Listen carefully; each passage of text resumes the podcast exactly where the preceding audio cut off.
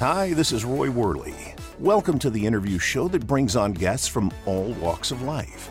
Yeah, it's here that they tell their stories and delve a little deeper into their lives to see what got them where they are. So grab a drink, have a seat, and relax because this is the Leo Effect. When was the last time a short movie shook your emotions to the core? When was the last time a short movie caused you to rethink everything you stood for? When was the last time a short movie made you proud to be an American? When was the last time you felt the emotion to stand up and cheer after a short movie? The new short movie, I've Got Your Six, written and directed by Bill Foster, one of the industry's newest and fastest climbing directors, will answer all of those questions. Rarely has there been so much packed into a short movie that when you leave, you'll feel more proud of our American military veterans. A movie that was cast only with American military veterans will have you on the edge of your seat cheering for our veterans and what makes America great. I've Got Your Six will be hitting the film festival scene soon. Be prepared to drop what you're doing and go see this powerful movie when it comes to your area. Hello, ladies and gentlemen. Welcome to another episode of the Leo Affects. Now, today I'm starting a brand new little segment on the show called Music Mondays. And I've got somebody that's here. I'm very excited to speak with him. Um, I, I had a chance to listen to his band and the sound that they've got going on. It's really great. I think you're going to like it too. And we're, of course, going to have links and things like that in the description so you can go check it out. Um, but, you know, without further ado, allow me to introduce to you Wallace Dietz. How are you, sir? Hey, doing great. Glad to be on your show. Absolutely. Thank you so much for being here. And so I kind of alluded to it in the beginning, but can you tell the listeners like what what the name of your band is? The name of the band is The Silent Boys. S I L E N T Boys. Silent Boys. Where where'd that name come from? I am a big Feelies fan, and and there's a song called Fa Cé-La on the first Feelies album, um, Crazy Rhythms, and it sounds like to me he's saying, "Let's hear it for the Silent Boys. Everything is all right." And I never Oh. went back and checked. That might not even be a lyric in the song, but I think he's saying, "Let's hear it for the Silent Boys. Everything is all right." And so I just love the Feelies. Um, they're one of the bands that um, the reason I started to, you know, make music, think that I could be in a band, think that I could write songs, Mm-hmm. um, is the Feelies. That's awesome. That's a really good little. And you guys have been around for a while, right? Right. We were playing in Richmond um, nightclubs from 1986 to 1991. Um, and then we took about an eight year break. Mm-hmm. Um, the band kind of fizzled out. People moved out of town. And then we picked back up again in 1999. And since then, we've put out um, Tilt a Whirl will be our eighth, eighth album. Goodness, eight albums. That's that's an achievement. Yeah, and the thing is, we haven't really. We're we're so into making the music. We just keep our heads down, fly under the radar, and we really haven't done anything to showcase the music. And we haven't been able to play live because the lead guitarist um, moved from Hawaii, and then he lived in Burlington, Vermont, and now he lives in Boulder, Colorado. oh So we. I really want to um, play out live, and because everybody else in the band is here in town in Richmond. Mm. Um, so we're ready to go. Just have to wait for him maybe to retire or do something so he can play some shows with us. I gotcha. What made you decide to pursue a career in music? Well, actually, my career is a high school guidance counselor, Oh, okay. and the the Silent Boys has just been something uh, we have done on the side. So um, all of us have have jobs. So this isn't a full time gig for us. Oh, all right. So it's really uh, we can just it's a work of just love and passion and having fun together, writing songs, Yeah. um, and and and we all love the details. John Suhaki and I, the lead guitarist, just love all the details. We do a lot of um, the recording uh, ourselves, and then the, the mixing and and and all of that. So Mm.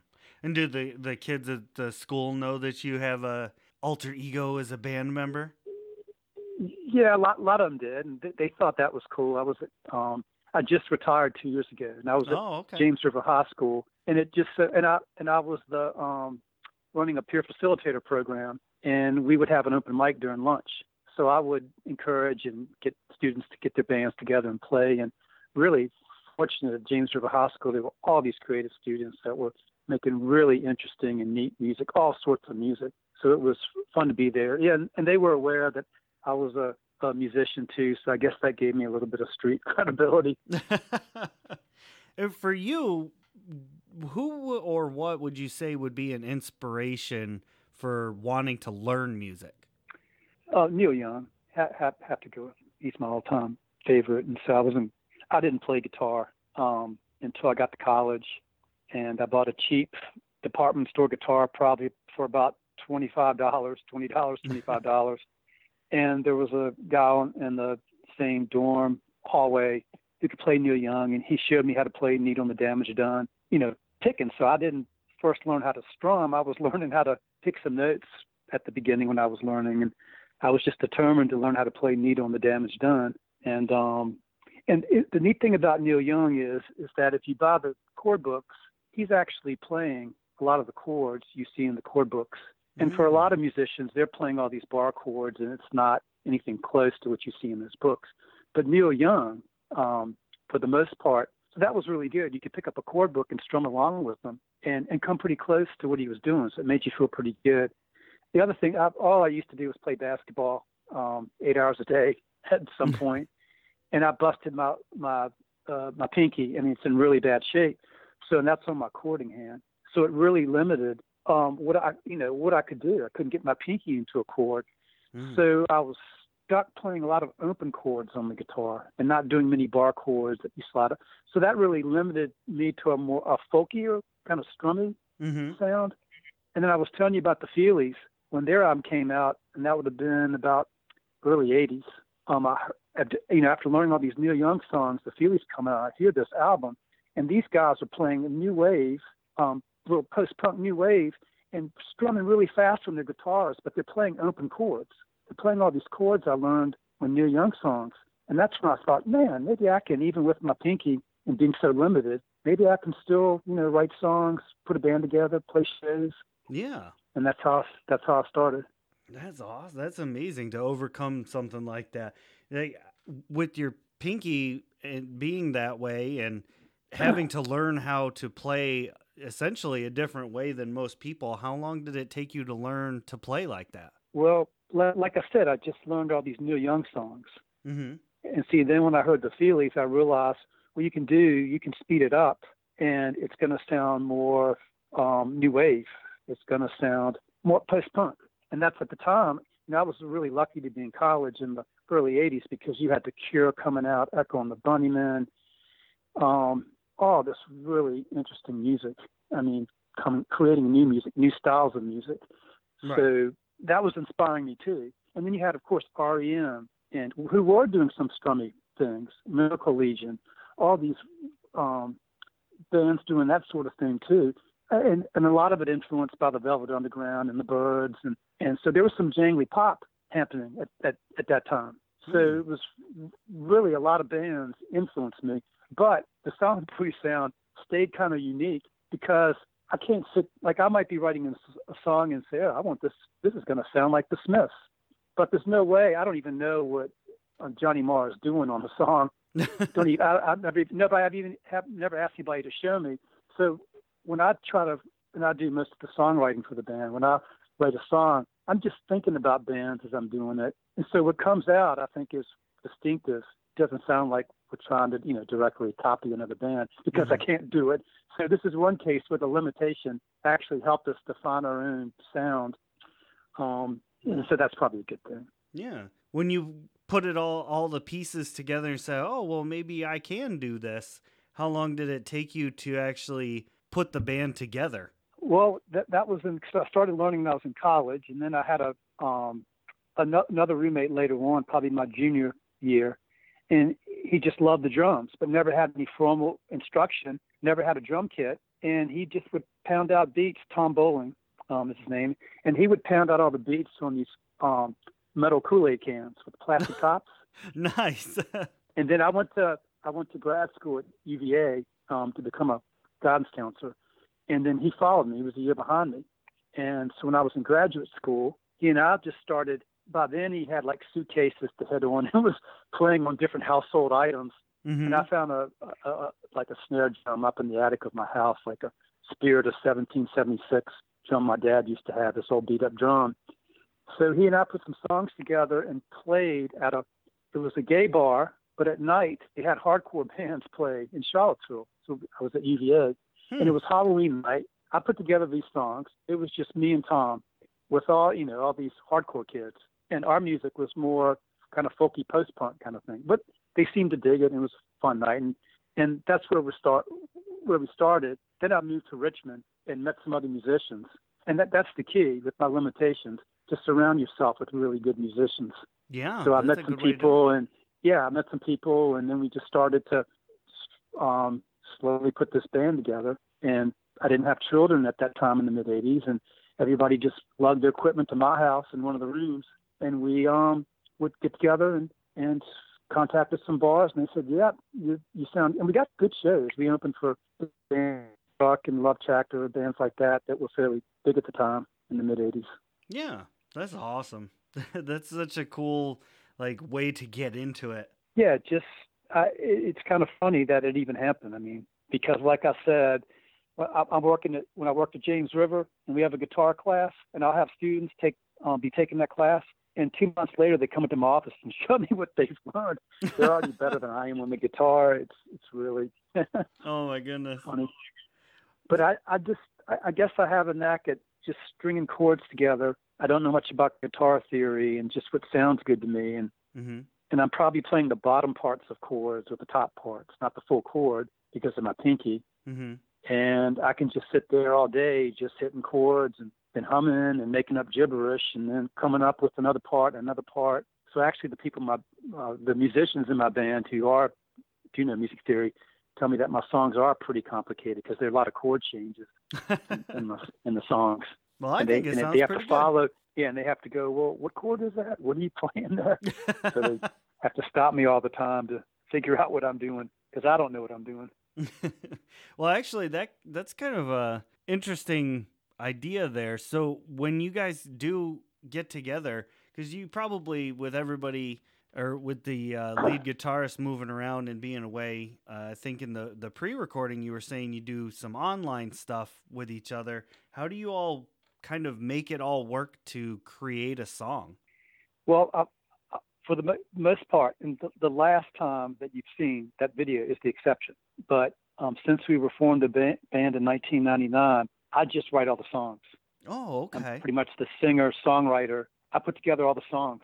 Wow. and then I get together with the lead, lead guitarist, and he and I hammer out his his lead guitar, guitar parts are really intricate. Every Mhm. note matters, so we go through note by note. And there's this the his guitar leads he weaves them throughout the song. You know, a lot of bands are just they come in and out, but for the Silent Boys, it's like surf guitar music. So he plays this surfy jazz, um, rock kind of style, and throughout the song but Mm, he and I sit there and and we orchestrate it. that's And then for a while there, he was the bass player, and we did the th- same thing with the bass. Now the bass is interesting because a lot of most bands, the traditional thing to do is the bass locks in with the drums, bum bum bum bum, and it's in sync with that. Mhm. But I'm a huge fan of what New Order and The Cure would do to their songs. But they would use the bass force to create another layer of melody in the song. So it didn't lock in with the drum at all. It was another instrument. When I first saw New Order live, um, whenever that was, early '80s, I was in the front row, and Peter Hook, you know, they were playing a song, and I look at, and it was Peter Hook, the bass player, was doing the main. I always thought it was the guitar. They just consent this song and this this really neat guitar riffs going through the whole thing, but it's a bass riff going through the whole song, and I was like, oh wow. So for a while, while there, our guitarist John Suhaki would play both, and we would ensure that it was this this very um, um, like New Order's type bass going through all the songs, another layer of melody. Now we picked up a, a new bass player a couple albums ago. Michael Click was here in town, and we've had to coach him a little bit. So he he does both. He kind of locks in. He's more of a traditional bassist, but sometimes we require that he, in different parts of the song, all of a sudden just take off and play some higher notes that are more melodic. that aren't Mm. locked into the the drum at all. So now it's more of a mixture. Um, but back then it was it was pretty much we were doing what New Order and The Cure were doing with their bass parts. Cool. So we it's really intricate. So we get together, the guitarist and I get together, work out all the parts. Then now the bass player comes in and and works on it. He's gotten to a point we don't need to coach him anymore. He knows what, and he's a he's a he's younger than us, but he's a big fan of the of 80s music. So he knows most of the bands. You know, he's a big New Order, Cure fan, Echo and the Bunnymen. So he knows what we're um, looking for, and, and, and is, he's spot on now with the, the bass parts.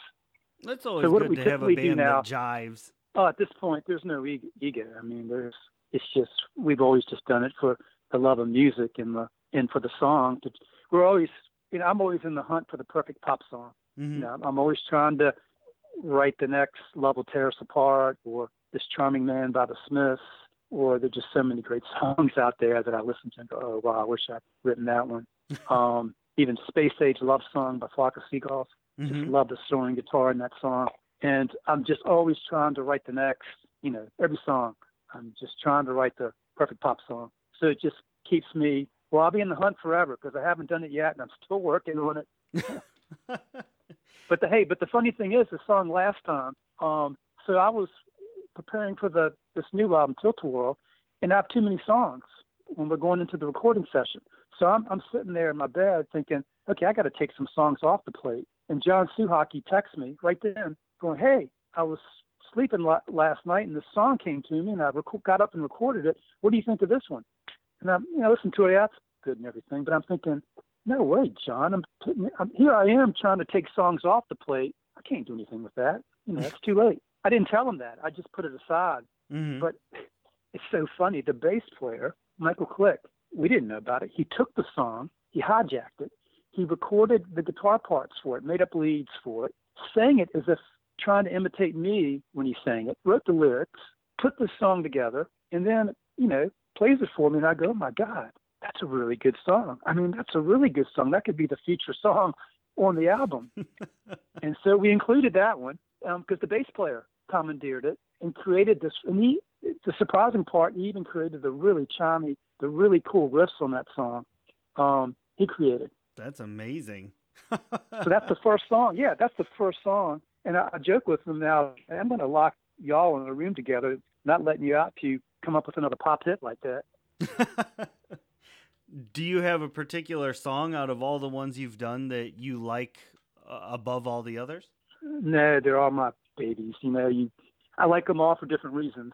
Okay. Now, how It's do you hard to- come up with the to lyrics? Um, what I do it always starts with the the the the song or the music first, and I, but I, I sing gibberish. But I, I pay real close attention to how I um the phrasing and the melody lines of the vocals, everything, and I don't stop till I get really good melody lines for every vocal part, even if it's a verse. And I want to make sure a song has a big chorus. A lot of bands nowadays drives me crazy is you listen to a song and it's great, but there's no chorus. It doesn't build up to this big rousing chorus. Um, but I want to make sure every song has a chorus. And so I, I just sit there, I sing gibberish and string parts together till I come up with something. And then I'll, one of my gibberish lines will sound, hey, that's pretty good. Like one time I was singing, all my favorite colors are shades of blue. That's it. Okay. Then I write a whole song. Then it becomes like haiku because I've already worked out the vocal phrasing. So now I, I may want to say something, but I've got to, I'm limited in the syllables to make it sound right. But I like that. I like putting the puzzle together. So I, I think it's, I don't think I've ever just had lyrics and say, okay, I'm going to put some music to this.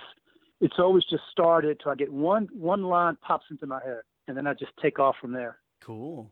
Are you all working on something? Do you have anything coming up or something that you kind of Well, the, you're thinking well, about? the new album, well, the new album is coming out um, May 15th. Ooh. So you've got the two singles on the Mhm. album. A third single, Lawrence of Arabia, we're going to put that out on Vimeo this Thursday or Friday.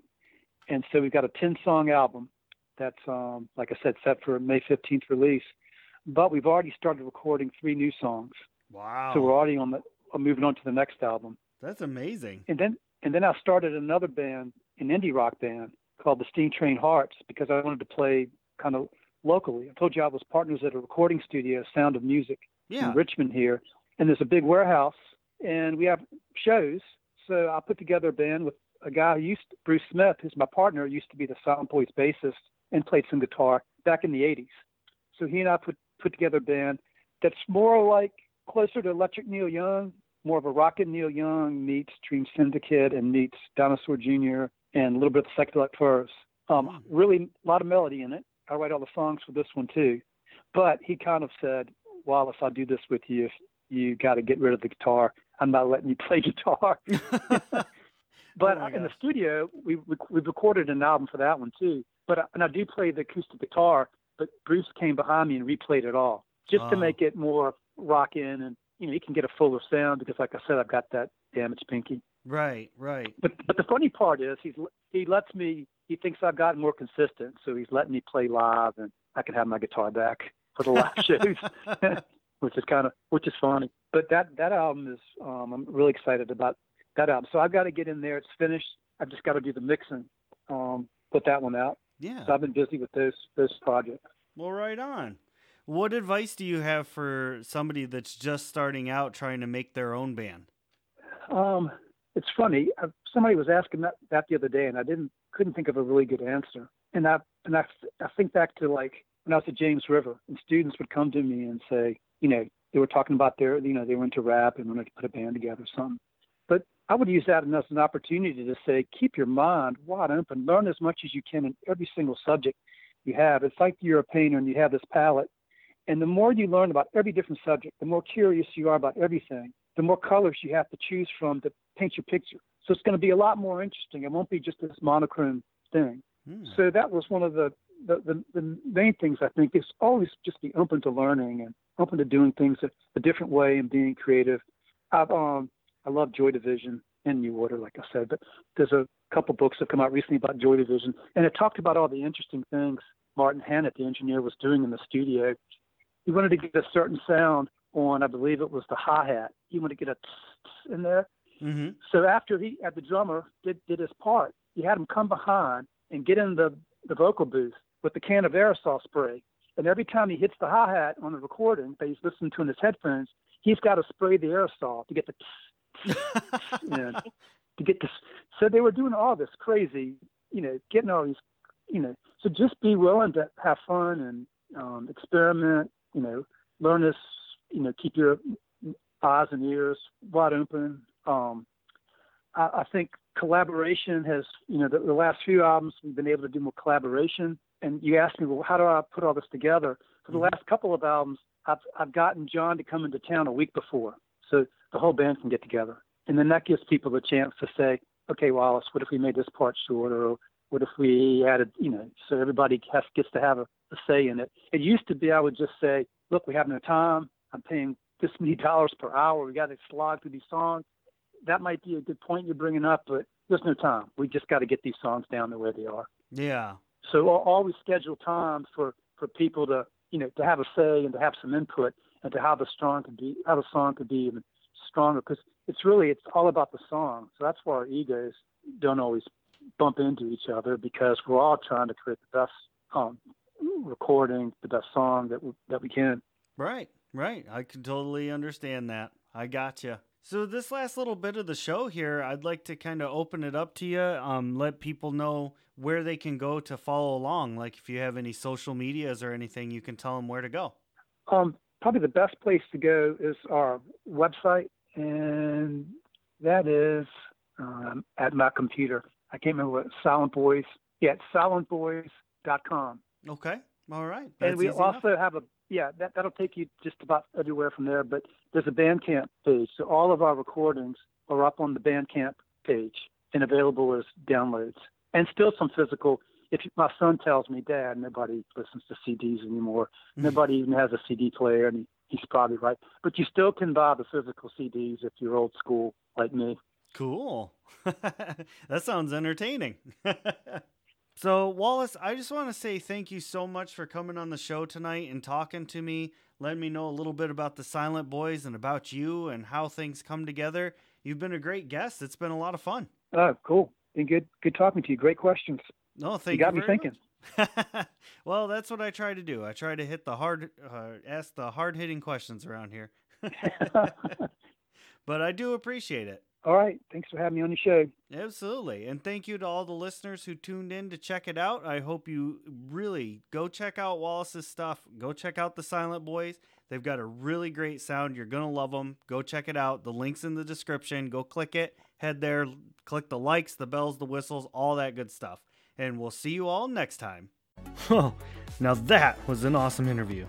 Thanks so much for listening. You all are so great. And don't forget to head to Facebook, Insta, and Twitter and follow The Leo Affects. If you want to hear some comedy and ridiculous voices, check out Shattered Dungeons on YouTube and all other places podcasts can be heard. And you'll hear me voicing crazy characters, usually pretty terribly. So thank you so much. You all are the absolute best. And we will see you all on the next episode.